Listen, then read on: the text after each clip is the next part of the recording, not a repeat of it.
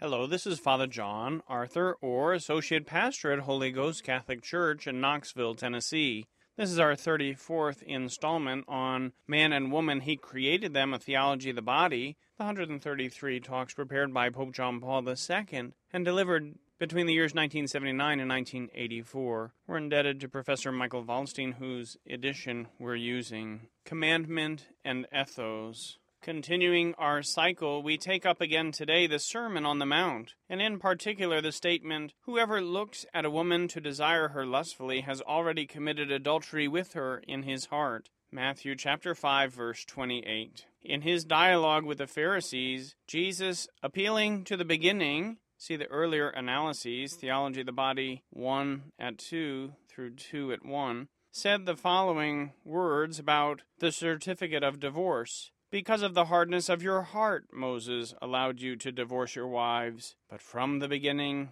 it was not so. Matthew chapter 19, verse 8. This sentence undoubtedly contains an accusation. The hardness of heart indicates that which, according to the ethos of the people of the Old Testament, had given rise to the situation contrary to the original design of God Yahweh, according to Genesis chapter 2, verse 24. And it is there that we must seek the key to interpret the whole legislation of Israel in the area of marriage, and in the broader sense in all relations between man and woman. When he speaks about hardness of heart, Christ thus accuses the entire interior subject, so to speak, which is responsible for the deformation of the law. In the Sermon on the Mount, Matthew chapter 5 verses 27 and 28, he also appeals to the heart but the words spoken here do not seem to be only words of accusation. We must reflect on them once again, setting them as far as possible into their historical dimension. The analysis carried out so far, which aimed at bringing the man of concupiscence into focus in the very moment of his coming to be, in the first point, as it were, of his history, interwoven with theology, was an extensive and mainly anthropological introduction to the work that must still be undertaken. The next stage of our analyses will have to be of an ethical character. The Sermon on the Mount, and in particular the passage we have chosen as the center of our analyses, is part of the proclamation of the new ethos, the ethos of the gospel. In the teaching of Christ, it is deeply connected with consciousness of the beginning, and thus with the mystery of creation in its original simplicity and wealth. And at the same time, the ethos that Christ proclaims in the Sermon on the Mount is realistically addressed to historical man, who has become the man of concupiscence. The threefold concupiscence is, in fact, the heritage of all humanity, and the human heart really participates in it. Christ, who knows what is in man, John chapter 2 verse 25, cannot speak otherwise than with this awareness. From this point of view, what predominates in the words of Matthew chapter 5 verses 27 and 28 is not accusation but judgment, a realistic judgment about the human heart a judgment that has, on the one hand, an anthropological foundation, and on the other hand, a directly ethical character. For the ethos of the gospel, it is a constitutive judgment. In the Sermon on the Mount, Christ turns directly to human beings who belong to a definite society. The teacher, too, belongs to that society, to that people.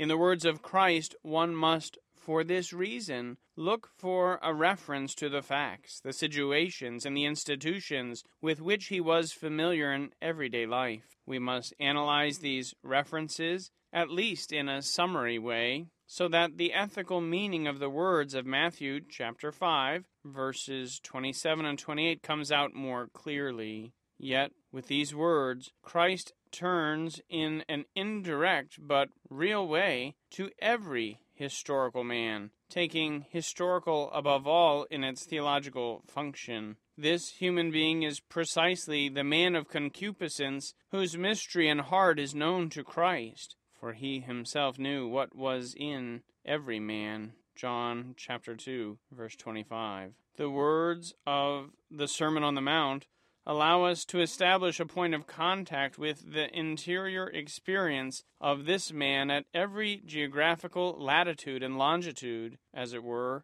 in various epochs, under different social and cultural conditions.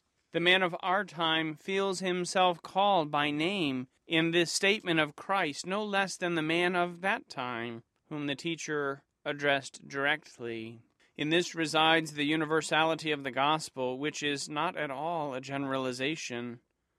It is perhaps precisely in this statement of Christ, the one we are analyzing here, that this point can be shown in a particularly clear way. In virtue of this statement, the human being of every time and of every place feels himself called in a manner that is adequate, concrete, and unrepeatable, because Christ appeals precisely to the human heart, which cannot be the subject of any generalization. With the category of heart, every one is identified in a singular manner, even more than by name. He is reached in that which determines him in a unique and unrepeatable way. He is defined in his humanity from within. The image of the man of concupiscence concerns above all his innermost being. Matthew chapter 15 verses 19 and 20.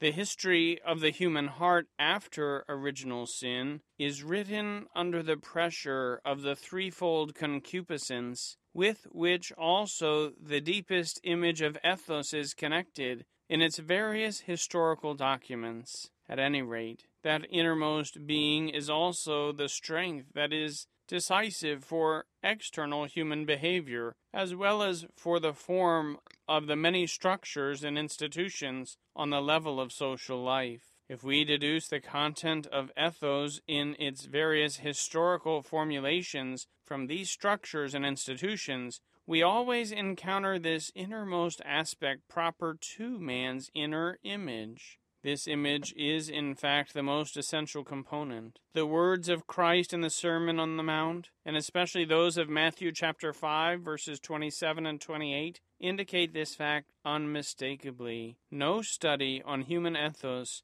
can pass by this fact with indifference. In our next reflection, we will therefore try to analyze in a more detailed way Christ's statement You have heard that it was said, You shall not commit adultery. But I say to you, whoever looks at a woman to desire her has already committed adultery with her in his heart, or has already made her an adulteress in his heart. In order to understand this text better, we will first analyze its single parts, with the goal of reaching afterwards a deeper overall view.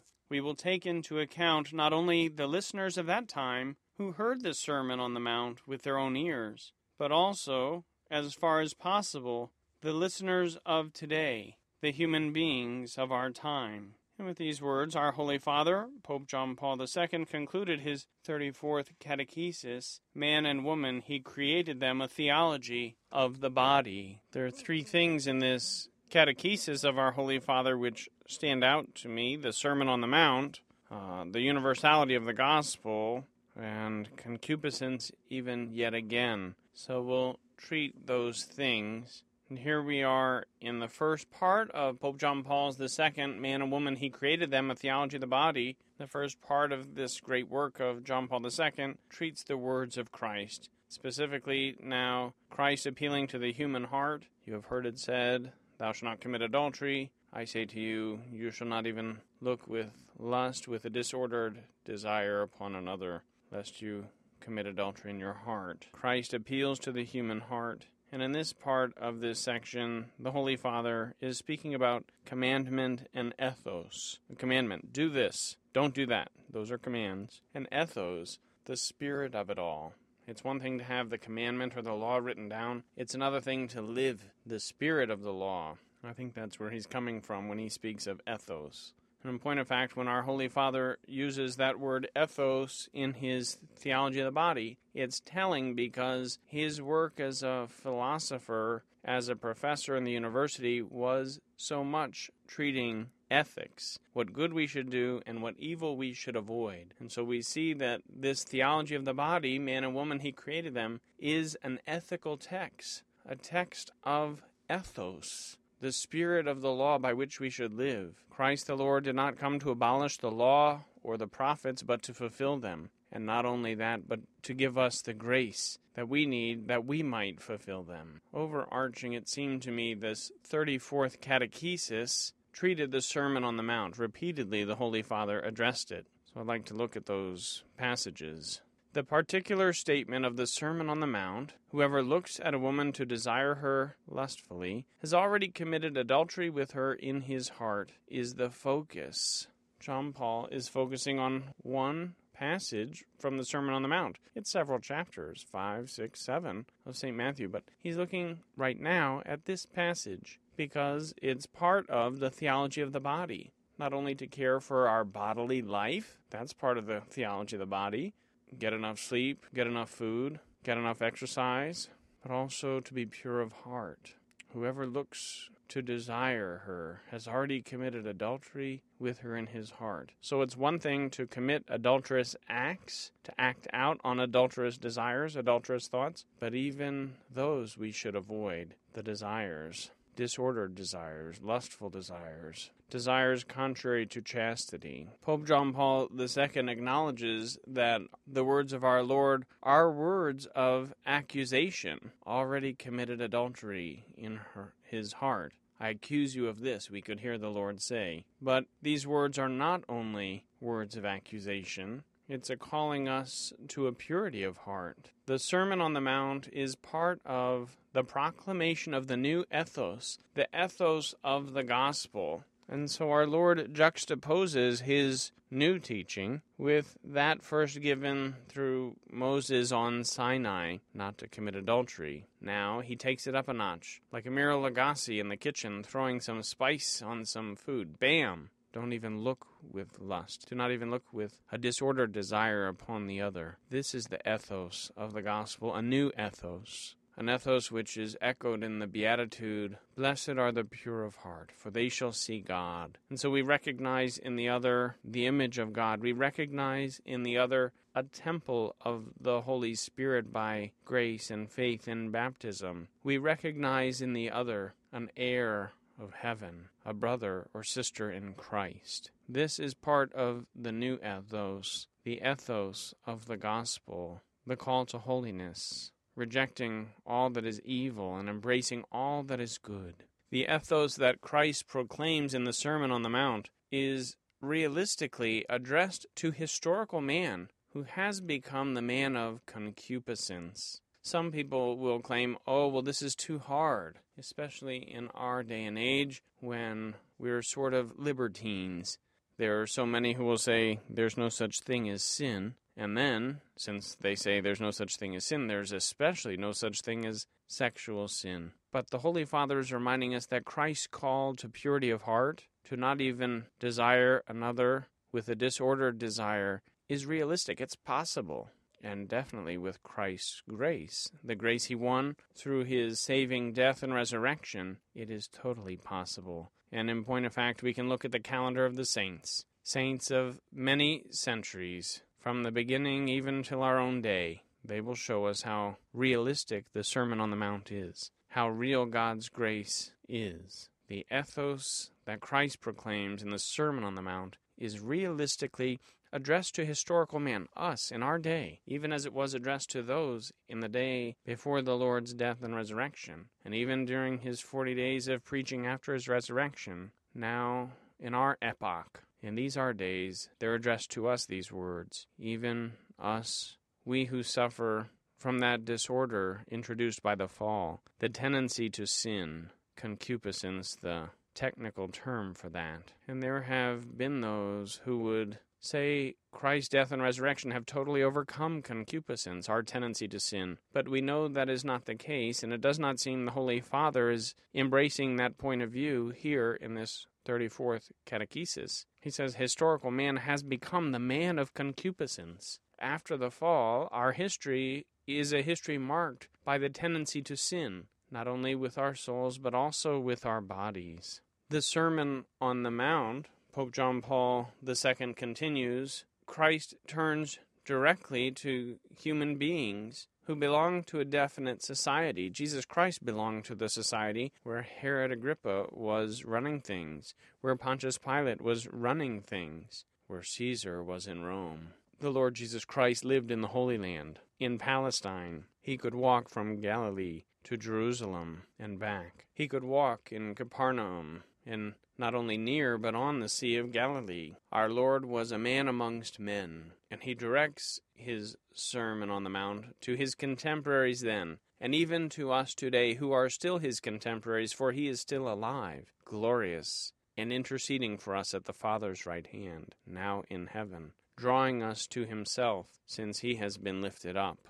The Sermon on the Mount is not a dead letter. It does not belong just to a past, bygone age. It is timely and it is timeless. It is true for every age. The words of the Sermon on the Mount, the preaching of the Lord Jesus Christ during his earthly ministry, allow us to establish a point of contact with the inner experience of historical man, Pope John Paul II wrote, who is the man of concupiscence at every geographical latitude and longitude, in various epochs, under different social and cultural conditions. In this passage, we see our Holy Father anticipating his encyclical on the splendor of truth, Veritatis Splendor, which was against moral relativism. There are those who would say, Oh, how quaint the gospel is. It was suitable for a bygone era. But here our Holy Father says, No, if it was true then, it is still true now, and it will be true for all eternity. And in fact, it is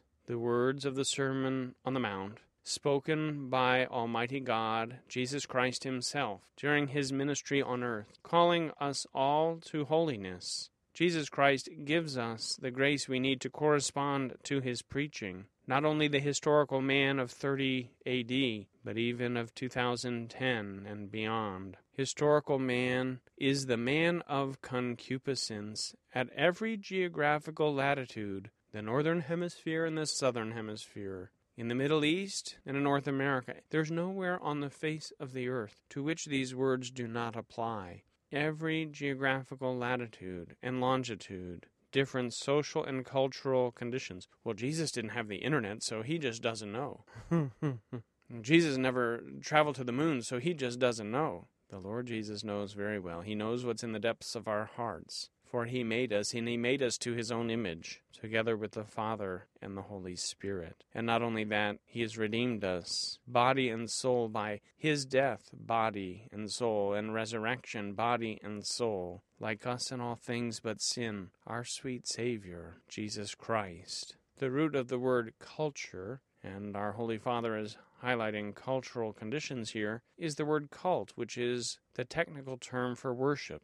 There is one God, and him alone shall we adore. The Lord Jesus has revealed to us the mystery of the very Holy Trinity Father, Son, and Holy Spirit. The worship of the one true God, the God of Abraham, Isaac, and Jacob, first adored in a revealed way in Israel. This is the basis of culture. How much music, how much art finds its origin in sacred worship, divine worship especially in view of the incarnation, God becoming man like us in all things but sin, we can depict our Lord in his human nature. We can depict his blessed mother and his friends, the apostles and saints. This part of culture, sacred art, music, sculpture, painting, literature, all of this part of the glory of God, working through us, body and soul. Pope John Paul II continues his treatment of the Sermon on the Mount in this 34th catechesis,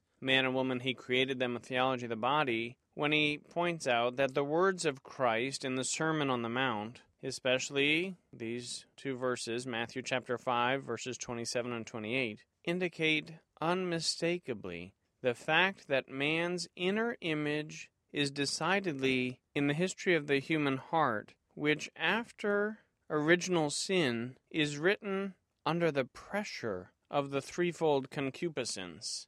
Now, I don't know how some people can say, or think, or teach that John Paul II says concupiscence is not a part of our daily reality. The tendency to sin is with us. The history of the human heart after original sin, 2010 included, is written under the pressure of the threefold concupiscence, one of which is the tendency to sin with our body, concupiscence of the flesh, as St. John instructs us, inspired by the Holy Spirit, primary author of sacred scripture. John Paul II is not unfamiliar with the sacred scripture. He knows that we are a fallen race in need of God's grace, and any who would teach otherwise are distancing themselves not only from sacred scripture but from the sure and certain teaching of the magisterium as presented by Pope John Paul II in this catechesis. The pressure of the threefold concupiscence affects our human heart. There's no getting away from it. The only way we can be redeemed from our tendency to sin and our actual sinning, acting out in the sinful way, is the grace and mercy of God given us, beginning in baptism, renewed in sacramental confession, the sacrament of penance, and in a worthy communion. All the sacraments, part of God's divine remedy to save us from ourselves, from our tendency to sin, not only in our bodies, but even in our hearts, our deepest desires. The theology of the body of Pope John Paul II takes into account the listeners of that time who heard the Sermon on the Mount with their own ears, the original audience, if you will, but also, as far as possible, the listeners of today, of the human beings of our time. Pope John Paul II is not doing an archaeological curiosity. He's studying the sacred scripture and expounding upon the sacred scripture for the people of his day and our day. It's over five years ago now that John Paul II went to his eternal reward. We pray the mercy of God be upon him and all of us. For the words of the Sermon of the Mount were addressed not only to men of bygone eras, our Lord's contemporaries during his earthly sojourn. The words of the Sermon of the Mount have been addressed to every age, even our own. So those who would say, Christ's words are not for us, blessed are the pure of heart, whoever looks with lust upon another has already committed adultery, whoever would say these words are not directed to us, does not get the picture. Our Lord speaks to every man, woman, and child, every human being who ever has or ever will be. These words are addressed. Because our human nature is one, and we are a fallen race in need of God's grace. And so, in another vein, Pope John Paul II reminds us that the gospel is a universal gospel, not just for Europeans, not just for Africans, not just for Asians or people of Oceania or from the Western Hemisphere. The gospel is for all peoples, all times, all places. And it's not just a generalization. There are goods which we are to do. The Lord is your God, the Lord alone, therefore him shall you adore. Do this in memory of me. Go show yourselves to the priests. What you bind on earth is bound in heaven. These are not generalizations, these are the specifics of our faith, part of the gospel in which we glory.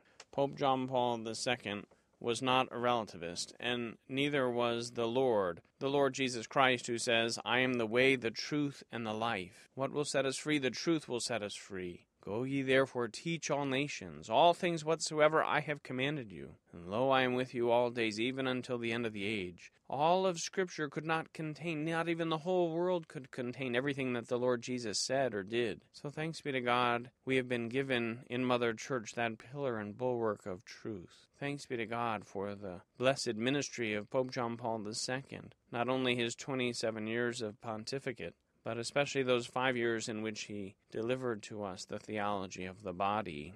Pope John Paul continues in this vein The human being of every time and every place feels himself called in a manner that is adequate, concrete, unrepeatable, because Christ appeals to the human heart which cannot be the subject of any generalization. In three ways, Christ calls us adequately Hey, you standing in the rain. The Lord Jesus addresses each of us adequately, in language which we can understand. Do not look with a disordered desire upon another who cannot understand that. He calls us concretely, Come, follow me. You with your heart. My heart speaks to your heart. Cor ad cor loquitur. Blessed John Henry Newman reminds us concretely and unrepeatably. There will never be another you. There will never be another me. So we need to make it count. This is not a dress rehearsal. Finally, two passages on concupiscence in this 34th catechesis on man and woman he created them, a theology of the body.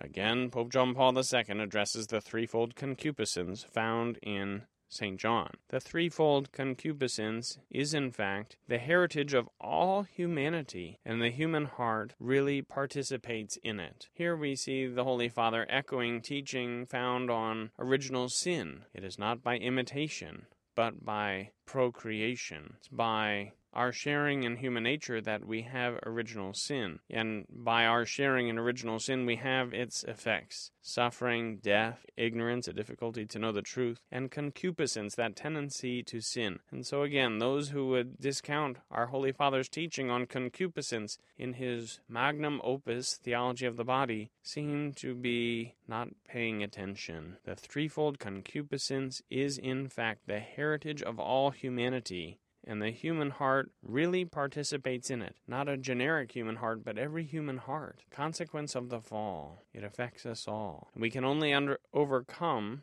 this consequence of original sin, this tendency to sin, by God's grace given us in holy baptism, renewed in the sacrament of penance, and strengthened in us by worthy reception of Holy Eucharist. The last passage about concupiscence in this 34th catechesis, which I want to touch, goes like this The human being is precisely the man of concupiscence, whose mystery and heart is known to Christ, for he himself knew what was in every man Again, how can someone, how could anyone deny the role concupiscence plays in Pope John Paul II's theology of the body? The human being is precisely the man of concupiscence. There's no human being who is not suffering from concupiscence, the tendency to do evil. It's part of our condition. That's why Christ came to redeem us from not only a tendency to, to, to sin, but our sins are acting out on that disordered desire. The heart is known to Christ. The mystery of every human being is known to Christ, and He makes known to us not only ourselves, but the eternal Father and His holy divine will. Be ye perfect as your Father in heaven is perfect. Blessed are the pure of heart, for they shall see God. Pure not only in our desires or in our actions, but even in our doctrine heresy, a sin against purity of doctrine. All of these things and more make up Pope John Paul II's theology of the body. We've just been focusing on one or another aspect of these passages. There is more. Our Holy Father speaks about anthropological foundation, about the ethical character, about judgment, about analyses. He gives us repeatedly passage after passage of sacred scripture. The book of Revelation, chapter 2, verse 23, the Acts of the Apostles, chapter 1, verse 24, John chapter 2, verse 25. And in this way, he gives us a comprehensive vision of the human person, made in the image of God. Until next time, God bless you.